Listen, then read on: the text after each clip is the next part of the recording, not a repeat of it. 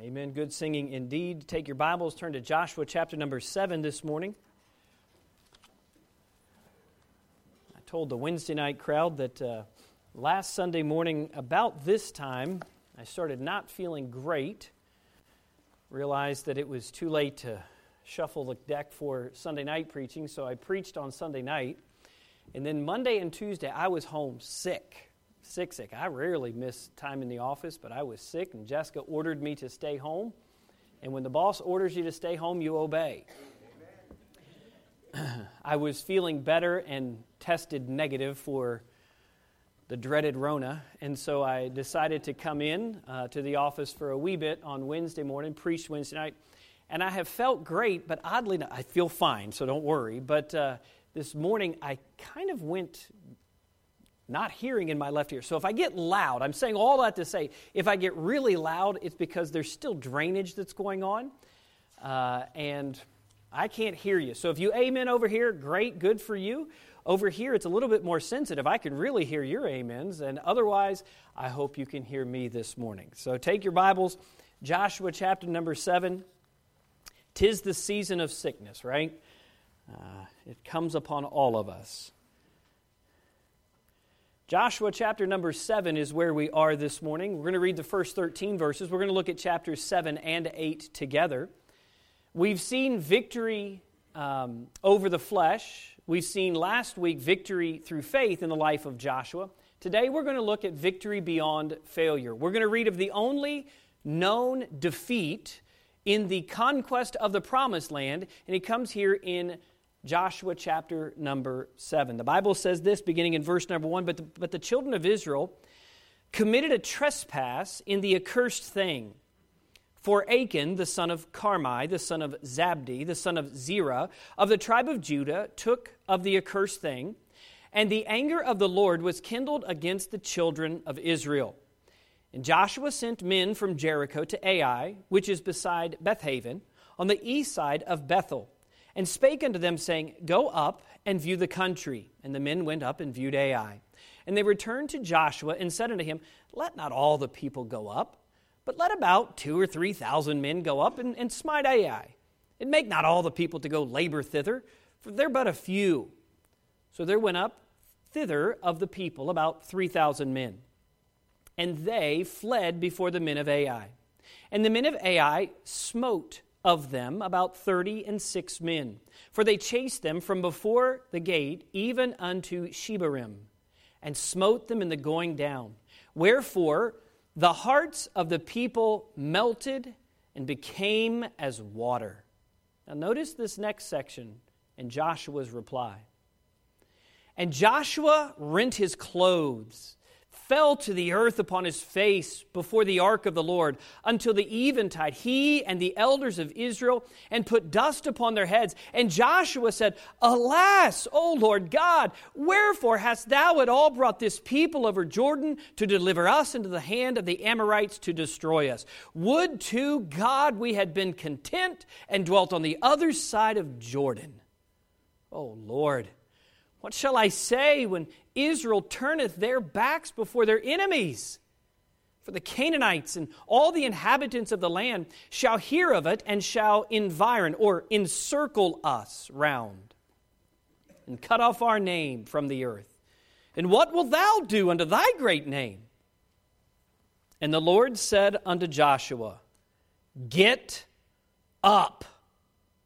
Now he says, Get thee up you can kind of sense that God is saying to Joshua, listen, bud, let's get the facts straight here. Get thee up. Wherefore liest thou upon thy face? Why are you doing this? Israel hath sinned, and they have also transgressed my covenant which I commanded them. For they have even taken of the accursed thing, and have also stolen and dissembled also, and they have put it even among their own stuff. Therefore, the children of Israel could not stand before their enemies, but turned their backs before their enemies because they were accursed. Neither will I be with you anymore. Whew, that's tough. That's in direct opposition as what he told him in Joshua 1 and verse 5. He says, Neither will I be with thee anymore, except ye destroy the accursed from among you. Up. This is the second time he told me to get up.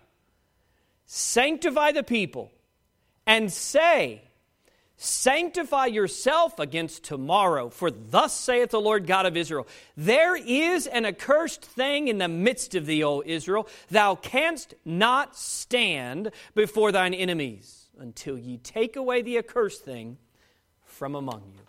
Let's open in a word of prayer and we'll look at the steps to victory beyond even failures like this one. Father, help us, I pray, as we come to the Word of God.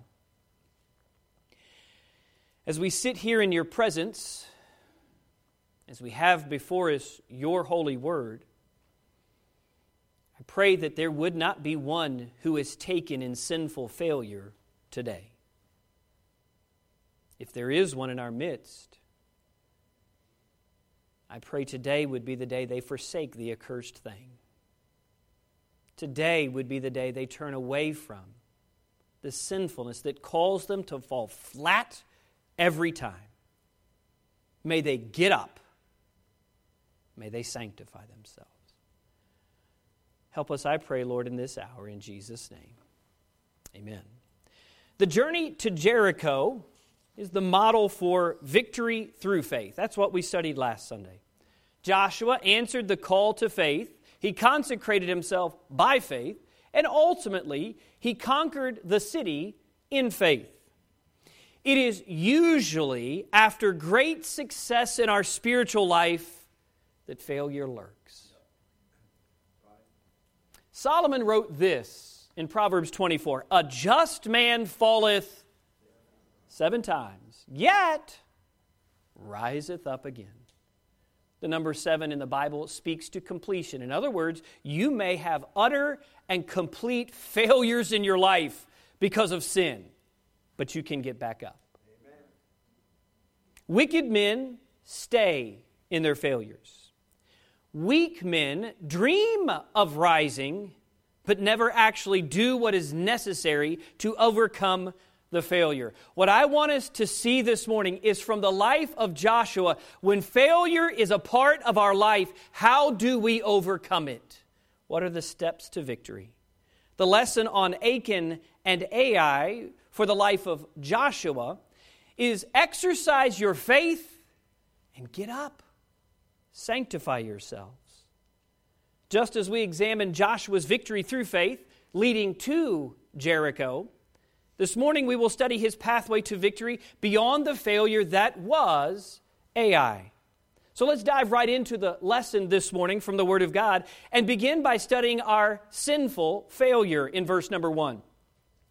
Achan's sin is stated so matter of factly that it takes us off guard. We could read chapter 6 by saying victory, winning, success. And then chapter 7 and verse 1 oh, wait, what? Sin? Where'd that come from? And that's really how I always read chapter 7 and verse 1. Everything is sunshine and roses until somebody decides that they're not going to obey God anymore. May I suggest to you, that's all of us this morning. There's not a one of us in this place that has never come to a point in their life where they have chosen to sin and thus failed of the grace of God. Thankfully, His grace doesn't fail us. But in the story of Achan, it is a difficult lesson that is learned. Thankfully, we're not studying Achan alone. We're studying Joshua, but we must touch on Achan and his sin, for it affects Joshua. Far too often, this idea of victory, winning, success is the case for most Christians. We're on the mountaintop, and then we fall flat on our face because we trust in the arm of our own flesh.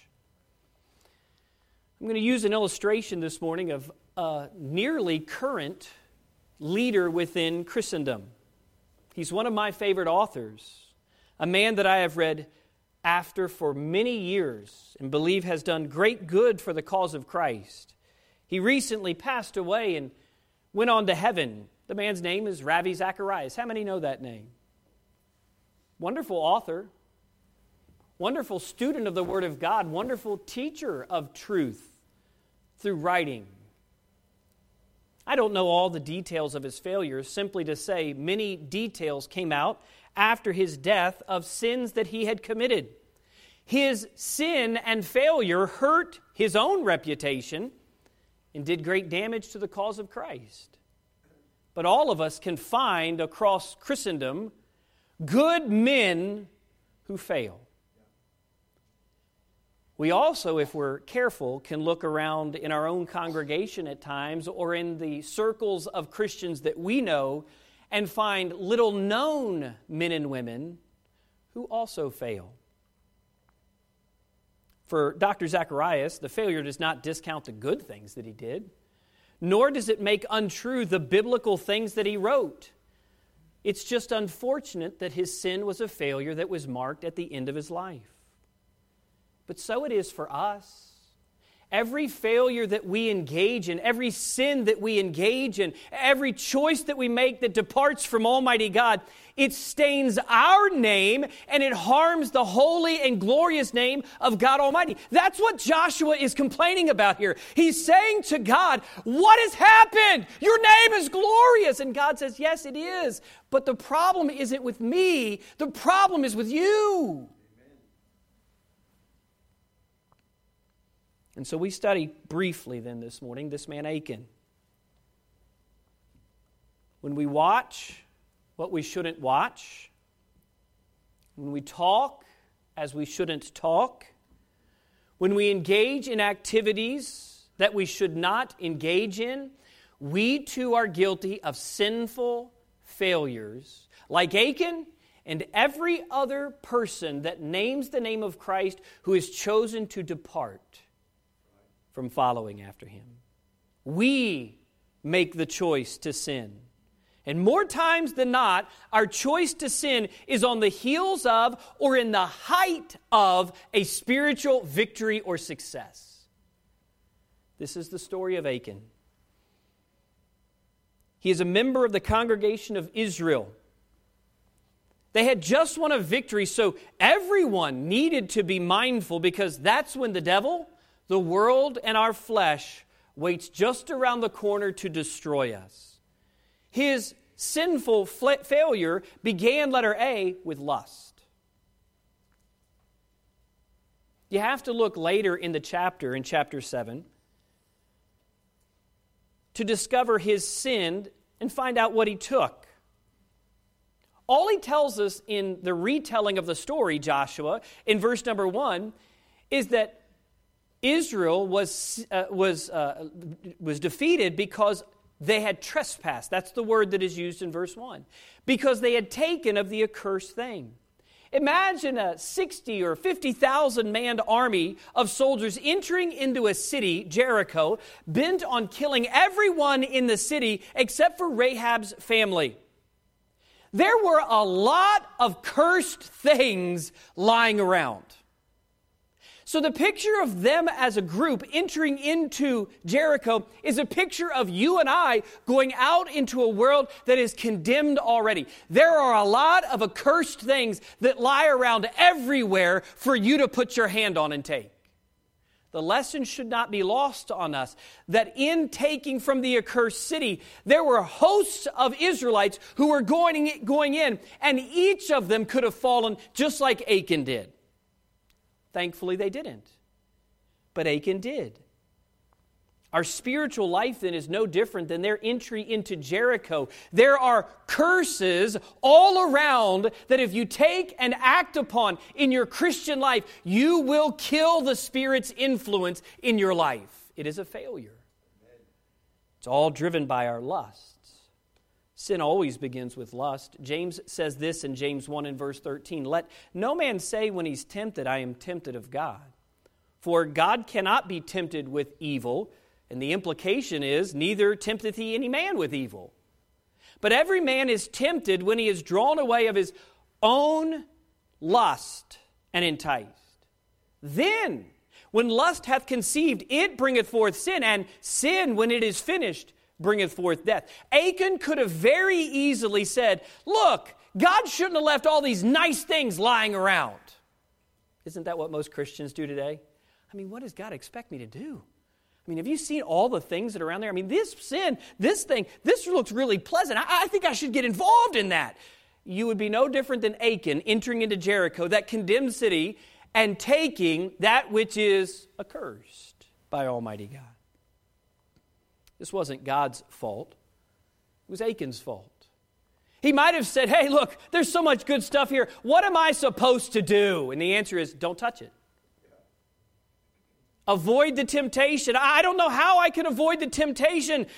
God gives us a way to avoid the temptation. Paul writing to the Corinthians said this in 1 Corinthians chapter 10 and verse 13, there hath no temptation taken you but such as is common to man. But God is faithful, who will not suffer you to be tempted above that ye are able, but will with the temptation also make a way to escape, that you may be able to bear it. You can say no to lust filled temptation. Whatever that temptation is, you can say no to it. Achan, of all of the tribes of Israel, of all of the households of Israel, of all of the families that are in those households, of all of the individuals that made up those households, Achan and his house were the only ones that took of the accursed thing. If there's that many people that can say no, you can too. Amen. Sinful failure begins with lust but it continues as a lie. What does the Bible tell us? And again, we've not read down past that point, only to the failure in verse 13. I'm saving verses 14 and following for point number three this morning, but simply to say this as he took it, as he coveted, as he lusted and acted upon it, he concealed it, he hid it. The thinking of Achan at this time was no one's ever going to catch me in this. May I suggest to you, when your flesh lies to you that no one will ever catch you in this, remind your flesh that you will always be caught in this. God is the great God of heaven, and if you are one of his own, he will both chasten and scourge you, the book of Hebrews tells us. I often wonder how Achan left the city. Do you? Did, did he throw the robe on like he wore that into the fight that day? We read these stories and we're like, yeah, that was the story of Achan. Put yourself in the story of Achan. How did he do it? I mean, he had this jacket off, and all of a sudden now he's got this robe. And did he say, Oh, no, it's okay, David. This is what I wore into town today. Yeah, I know. You were fighting right next to me the whole time. It's okay. I wore this. This is mine. Really? That's what you wore in? Somebody, somewhere, in some way, knew he was lying. Somebody could smell a rat we might say. I often wonder this as well. Did he stick the gold and the silver in his pockets? We're going to find out it's 200 shekels of silver. I mean, that's a lot to stick in your pockets. I, I, don't know how many I could stick in my pockets, but I don't think I could put 200 shekels of silver in my coat pockets. Do you? Oh, no, that tells me then that this was an ongoing sin problem for him. This is something that he would go back into the city, sneak some more out, go back into the city and sneak some more out. He would go back into the city and sneak some more out. Or he had confederates. By the way, that's what sin will often do it will rope in more confederates. It will bring more people into the sin with you. Sin loves cohorts. Sin has many friends. When he went in with his sword drawn, Weren't there people beside him? Weren't there others that likely saw him going like this? Hmm, look at all that silver over there. Hezekiah, have you seen all that silver? I mean, look at it. I mean, it's a lot of silver. I mean, it's just going to sit there. Somebody ought to take that silver. I mean, I was in this one house that was partially collapsed, and there was a wedge of gold, 50 shekels almost in weight. I mean, we ought to probably talk, somebody ought to really take that. I mean, that could benefit us. Sin always has a process of rationalizing itself as well. Did his family not know when he brought them back, these items back and hid them under his tent that these were wrong? By the way, dads, be careful. Your sinfulness, it will always trickle down to your children. It will always affect them. The answer to all of these is there were certainly others that were aware that Achan was up to something. But no one chose to confront him about it. So he was allowed to continue to lie and conceal his sinfulness. This was ultimately Achan's problem. He coveted and he concealed. But it also was Israel's problem. Make no mistake, when you lie within a congregation, for Israel, it affected them. When you lie within a church body, it affects all of us. No one in his family would intervene to stop his destructive, sinful behavior. Yes, he alone was at fault for his sin, but God held the whole congregation at fault for the sin, according to verse number one. Your actions, friend, matter to God and to those that surround you. You living a lie, you living in sin, you continuing to perpetuate a concealment of matters that God is trying to get you to change will not profit you and it will not benefit the body as a whole. Your actions matter. Concealing and lying about your sin will never, will never lead to success with God. Sinful failure for the believer always leads to defeat. But it also leads, number two, to our soul's frustration. Enter Joshua, our man of study this morning. Achan brought the problem, but Joshua's got to figure it out. And so we're treating Israel as a corporate single body in this story. God does.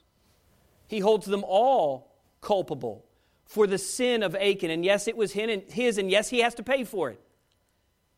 Sometimes in our Christian life, our whole life is doing great by God, but there's one little pet sin. And we keep it, and we nurture it, and we feed it, and we tell it it's okay. And we lie to ourselves and to others that might ask about it. And what the story is teaching us is you can't keep that pet sin anymore, it's got to go. It's failure. Because if you keep that sin hidden in whatever pocket of your life it stays hidden in, your soul is going to sense nothing but frustration before a holy God. That's what Joshua's dealing with here. We see or read in verses 6 through 13 the true frustration of the soul of Joshua. What went wrong? Joshua asks. I thought you told me we'd be victorious, he declares. We find ourselves here often, don't we? Struggling with why God's blessing and His presence and His power isn't in our life. Why was Joshua frustrated? Where did the frustration come from? Well, we have to at least begin by acknowledging this, letter A. The soul's frustration is based in the fact that we know God's promises.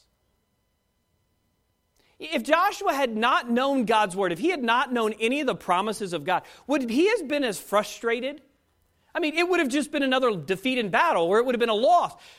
But we remember what God told him in chapter 1 and verse 5, don't we? There shall not any man, he says in Joshua 1 in verse 5, be able to stand before thee all the days of thy life. As I was with Moses, he says in that passage, so I will be with thee. I will not fail thee nor forsake thee. That's the promise he had. That's the promise he knew. This was the vexation. That's a great Bible word, isn't it? This is the vexation of his soul. This is what he's laboring through. It's what we labor through. God, why aren't you blessing me? And God is likely saying, like he does to Joshua in just a moment, yeah, go look in your life. I can tell you why you're not being blessed. Don't blame the pastor. Don't blame the church. Don't blame me. God would equally and fairly say, look in your own life for why God's blessing isn't there. God promised to never fail or forsake us, thought Joshua. What happened? He promised that I would be victorious, yet our men were killed by this teeny tiny little city Ai. They whipped us and they shouldn't have. Joshua is likely struggling at these moments, knowing the promises of God, asking such questions as Can God be trusted at all? Does God even mean what he says? By the way, do these questions sound familiar, believer? Sometimes when we allow sin to stay in our life and God's power and presence is no longer with us and we don't have his blessing, we ask these very same questions. I don't even know if I can trust God. That's what Joshua was lamenting before God. I thought I could trust you. I thought you would work everything out for me. We've all been here. For Joshua, the answer comes quickly back from God. Yes, I can be trusted. But you must take care of the choices and the details of your own life. Essentially, what God is saying and putting back on Joshua is Can I trust you? God's blessings are not capricious. That means they don't just come and go as He sees fit, nor are His promises frail. But His promised blessings are true for those who will obediently walk with Him. You cannot live a life like the devil. You cannot live a life filled with sin and then come back to God and say, But I know your promises. Who cares if you know them if you're not going to do them?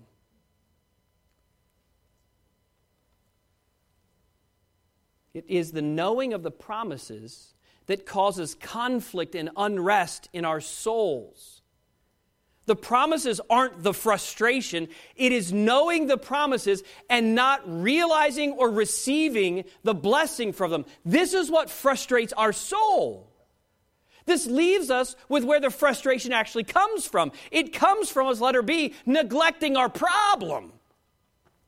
When God thunders back into Joshua's conversation, he says, Man, get up. Now, I'm glad God is a lot nicer than me.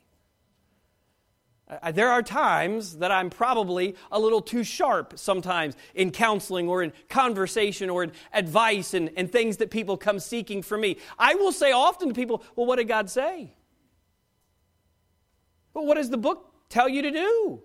Well, Pastor, I, I, just thought you would sit around and listen to me complain a little bit more before you actually told me what to do. Well, the Bible says to do this. God often would come to someone, and we can complain to him about things that we are not engaged sinfully in.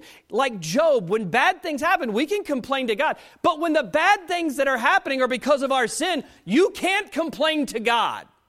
Because God will thunder back by saying, Get up, sanctify yourself. What have I done wrong?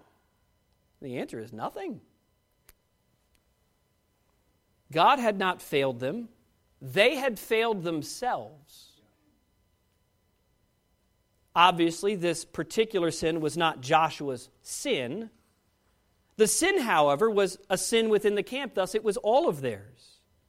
Joshua's problem was not consulting the Lord before going in to fight Ai, as he had done in going up to Jericho. One of the keys to the conquest was to find heaven's captain, we noted last week in our third and final point from Joshua 5 and verse 13.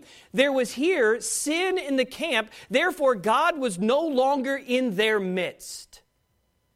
Joshua was to command them to not touch the unclean thing. They had taken of the unclean thing, and Joshua had fulfilled his command to them. The problem was neglected because Joshua was completely unaware of the danger and the death that was hiding in the camp as they ventured out to conquer Ai. Sometimes in our own spiritual life, we must be alert and aware of problems that we know exist in our lives. And we seek to find hidden problems that we're not aware of presently. Christian, you should never take the posture that, man, everything in my life is just A OK. Ain't a care in the world in my life. Be careful. Every Christian should take care to know that in their life and their walk before God, that there is no known sin between their soul and the Savior. Spiritually, we are always to be on the lookout for problems. Joshua is certainly not cavalier about the issue as we see him referencing his generals. The generals come back to him and say, Boss, it looks like it's clear. It's a small town, shouldn't be a problem. Here we go. He's just simply unaware that God wasn't in their conquest. Boy, that's a problem. And so often we never go to God and ask, Should I do this or should I not do this? Is your blessing upon me in this direction? I'm making this decision. Is this what you want me to do? Joshua comes lamenting before God, and God says to him, Stop complaining and start investigating. Don't doubt God's grace or goodness. If there's an absence of His power, then seek the reason for the void of God's presence in your life. If you are lacking power, if you are lacking a sense of God's presence, may I submit to you, it is because you are neglecting a sin, a problem in your life. Your soul is frustrated because you know God's promised to bless you, but you cannot figure out why. Then start figuring out why. Well, I ask you, Pastor, to figure out why. I don't know the secret hidden sins of your heart. That's between you and God. But you can root out those problems. You can find those issues. Sinful failure will always cause our soul great frustration. Thankfully, we find number three God has a sovereign fix. We pick up our reading again in verse number 14. The Bible says, In the morning, Therefore, ye shall be brought according to your tribes, and it shall be that the tribe which the Lord taketh shall come according to the families thereof. And the family which the Lord shall t- take shall come by households, and the households which the Lord shall take shall come man by man. And it shall be that he it is taken with the accursed thing shall be burnt with fire, he and all that he hath because he hath transgressed the covenant of the Lord, and because he hath wrought folly in, folly in Israel. So Joshua rose up early in the morning and brought Israel by their tribes, and the tribe of Judah was taken. And he brought the family of Judah, and he took the family of the Zarhites, and he brought the family of the Zarhites man by man, and Zabdi was taken, and he brought his household man by man. Now, stop for a second and put yourself in this place. Can you imagine each tribe? I mean, Ephraim's walking by, and all of the families of Ephraim. Man, I'm glad we're clear.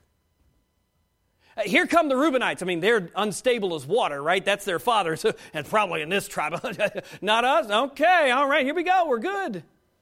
Tribe after tribe. We sometimes read the story and we assume, well, man, this must have just gone like that. This probably took days. This probably took a time. They had to get everybody marshaled up, everybody had to march by, and as they did, God was speaking and directing Joshua as to where this specific problem was. God's fix is very, very intense. It's very detailed. We keep reading. The Bible says, And Achan, the son of Carmi, the son of Zabdi, the son of Zerah of the tribe of Judah, was taken. Joshua said unto Achan, My son, give, I pray thee, glory to the Lord God of Israel, and make confession unto him and tell me now what thou hast done. Hide it not from me. And Achan answered Joshua, Run! Is that what it says? By the way, be sure your sins will find you out, the Bible tells us. The whole time, you know, Achan is walking through that line, and it's not comical, but I do have a slight smile on my face. The whole time he's walking through, going, and I wonder when it came upon the gaze of Joshua, and however it was uh, uh, established by God, as to the time for him to pass by, if Achan's brother went by first and Achan went real quickly, is that how you go over your sin?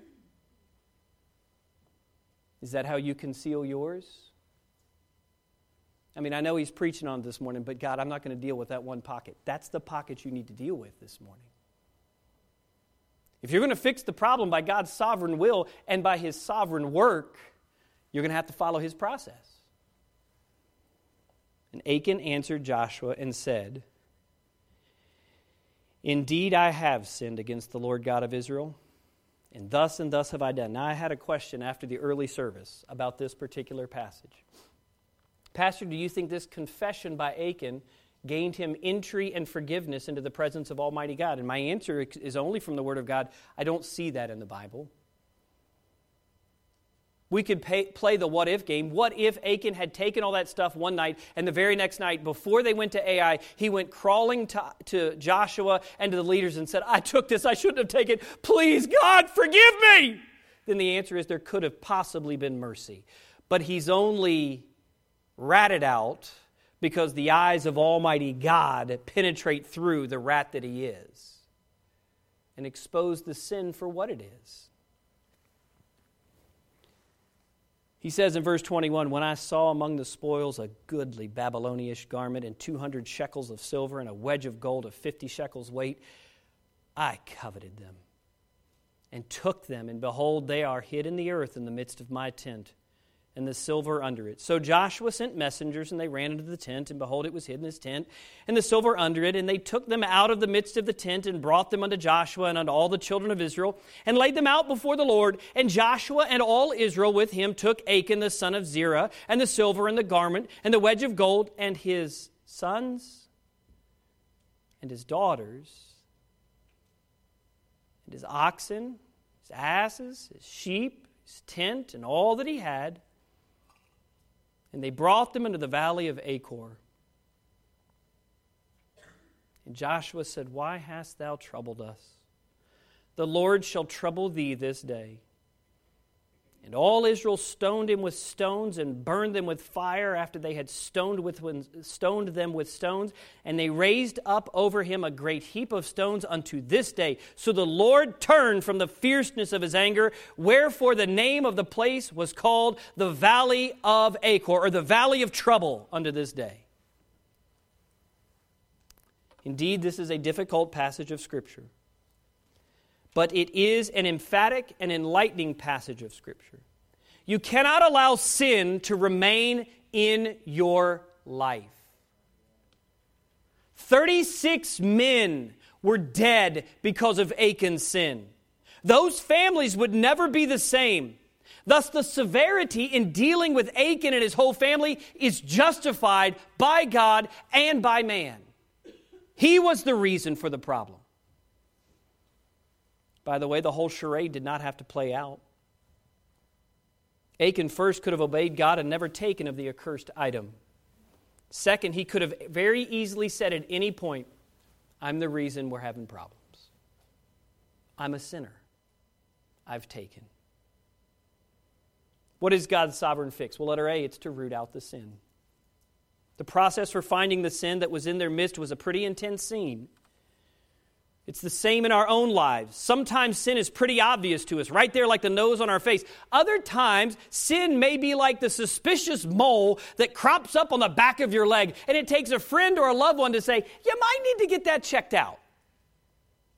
It is only by taking the mirror of the Word of God and then examining where our issues and problems are that we begin to identify that is a sin, that is a problem.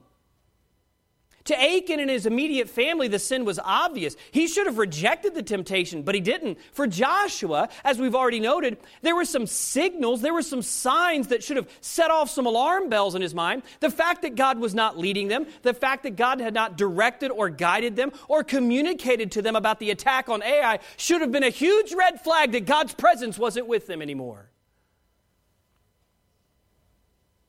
If God is not using His Word or His teachers in your life to com- communicate with you, perhaps you should today do some investigation of sins that may be in your life. When was the last time you felt sure that God was involved in your life? When was the last time you were sure that God was leading your life? The first answer to why God is no longer leading or engaged in your life is because there's a sin that must be dealt with in your life. Joshua's words to Achan are both compassionate and compelling here. My son, give, I pray thee, glory or the due glory to God. Make confession unto him. Tell me now what thou hast done. Hide it not from me. Joshua says in verse 19. He says, I'm pleading with you, be honest for once before God and before us. Tell us what you did. Too late, sadly. But to his credit, at least, Achan confesses. Now, if Achan had lived in the New Testament age of grace, could have been his.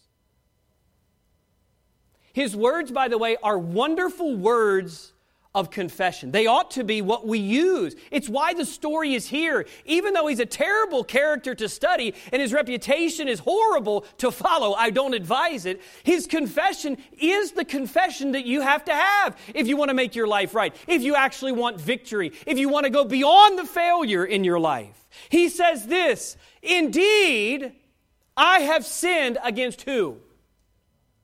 The Lord God of Israel. Notice not only does he confess before God in rooting it out and finding what the sin was, he confesses, but he does a full confession. He goes on and says, Thus and thus have I done.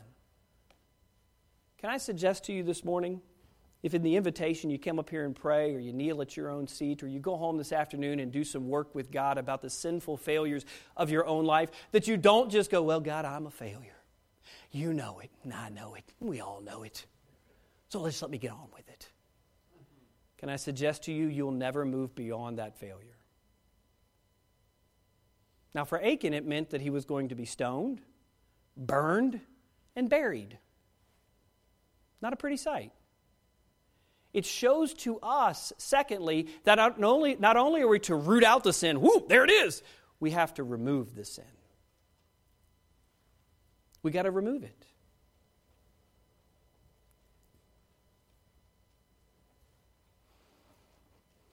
Achan and his family were removed from the camp.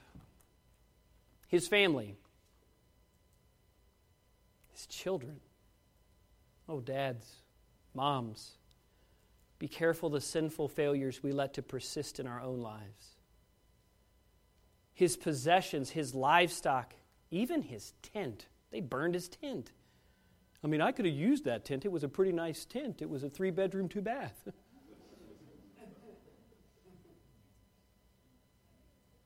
Gone. There could be no vestiges of the sinner that remained, except for the memory of what happens to sinners who sin. That's all the heap of stones reminded them of. When you see sin as against God and as destructive to those who are around you, you too will begin to hate sin to the point of wanting it removed from your life. But until you see it like that, you won't. I have no doubt that there were 36 families lined up ready with rocks. There were 36 men who had died because of this joker's sin. So there was at least 36 of them that said, That was my dad. That was my brother. That was my boy. How dare you sin like that? You got to start seeing sin in your own life that way with a true hatred for it. God hates sin. That's his sovereign fix for how you keep messing around with it. Remove it from your life.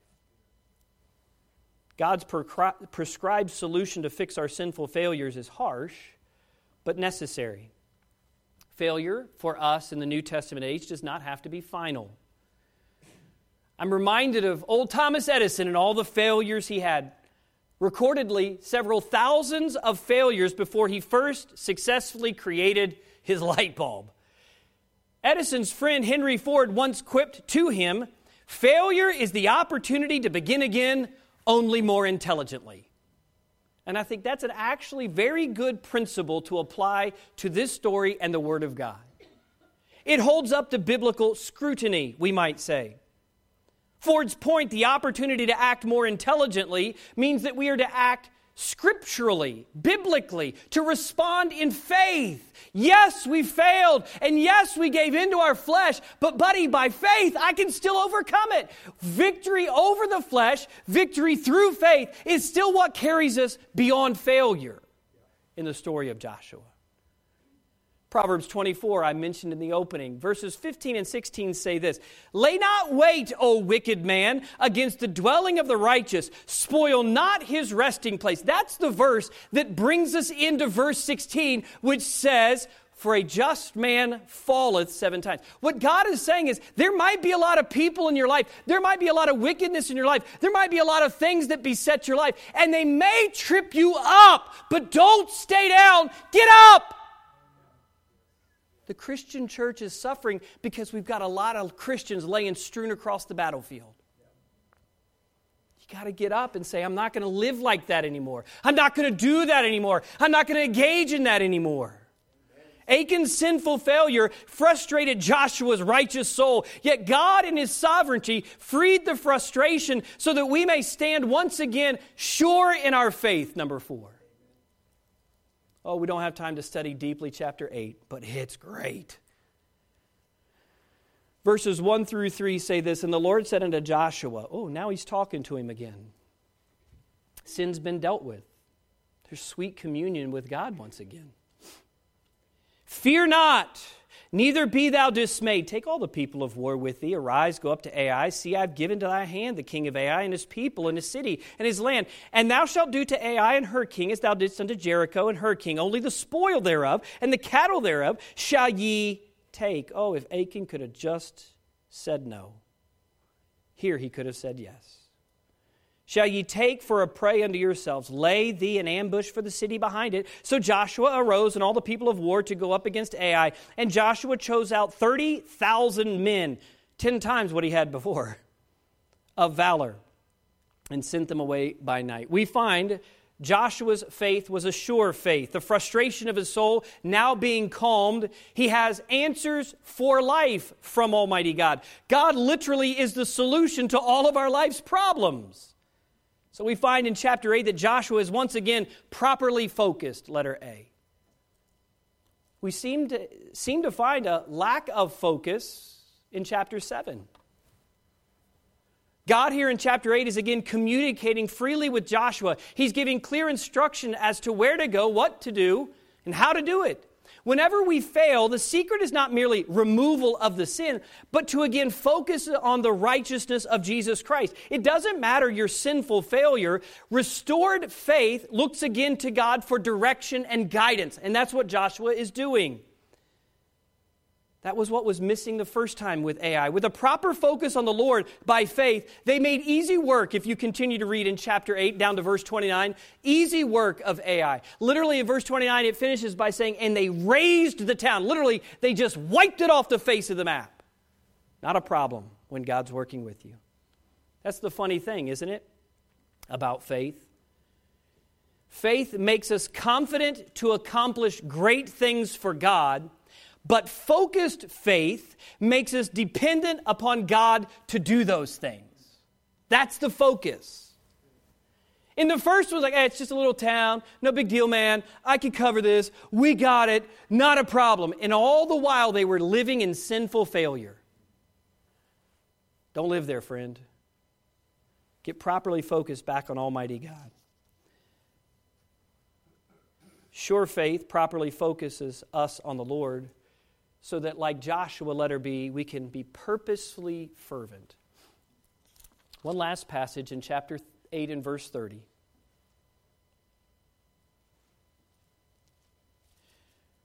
Joshua takes 30,000 troops, obeys God's strategic plan, and completely defeats Ai. When the battle was over, Joshua gathers Israel to reset their obedience. I would argue their passionate and purposeful, their fervent obedience to God in worship. And by the way, it is very important that he does this.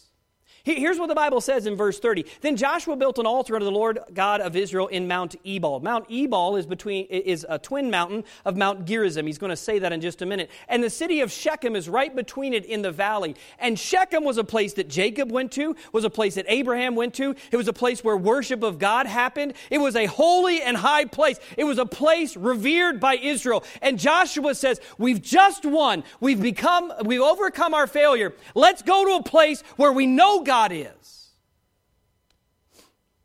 Verse 31 And as Moses, the servant of the Lord, commanded the children of Israel, as it is written in the book of the law of Moses, an altar of whole stones. Now they were following God's word very precisely.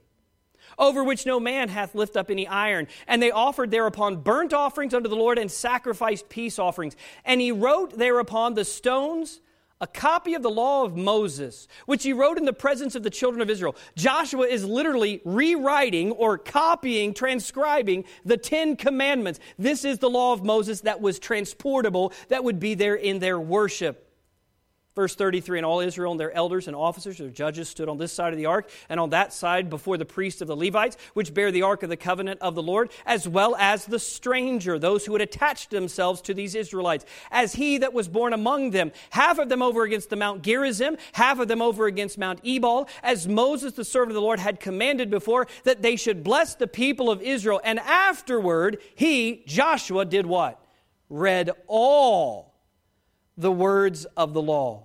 The blessing and the cursing according to all that is written in the book of law. By the way, why is Joshua doing this? Because they had forgotten the cursing. They were only focused on the blessing. Look, if you disobey God, judgment comes. Verse 35 There was not a word of all that Moses commanded, which Joshua read not before all the congregation of Israel, with women and little ones, strangers. They were conversant among them. Joshua takes them to Shechem between Mount Gerizim and Mount Ebal, a place of reverence. From as far back as Abraham's initial entry into Canaan, here Joshua meticulously follows the law in building the altar in the prescribed way. Then he methodically reads the law, every chapter to the people. Do you know how many that is, by the way? It's 187 chapters of the Bible. The next time you think I preach long, I'm just going to tell you, I'm ready to read 187. Are you? The point is, when you've been defeated, you cannot fix the problem. God must intervene, revealing the sin to you so that you may then act to remove the sin from you. Then and only then can you, with intent, properly, fervently worship God again. This was a public confession and a consecration. He literally reads about the blessings and the cursings, and they're written for us so that we would understand this is what victory looks like after we have failed a remembrance, a reminder. By the way, were they successful in never sinning or failing again? No, just read chapter 9. The defeat at Ai gives way to the distraction of the Gibeonites.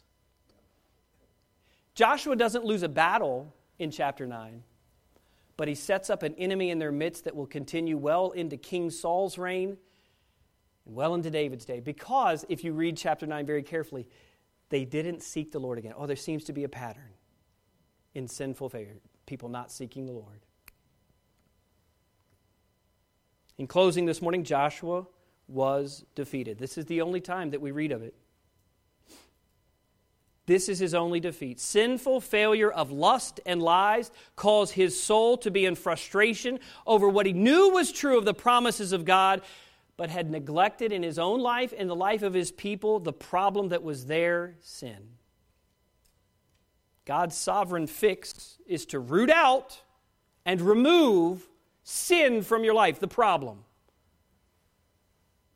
It is then and only then that you can once again live within a sure faith. A faith that is properly focused and purposely fervent in serving the Lord. Let's have every head bowed and every eye closed this morning.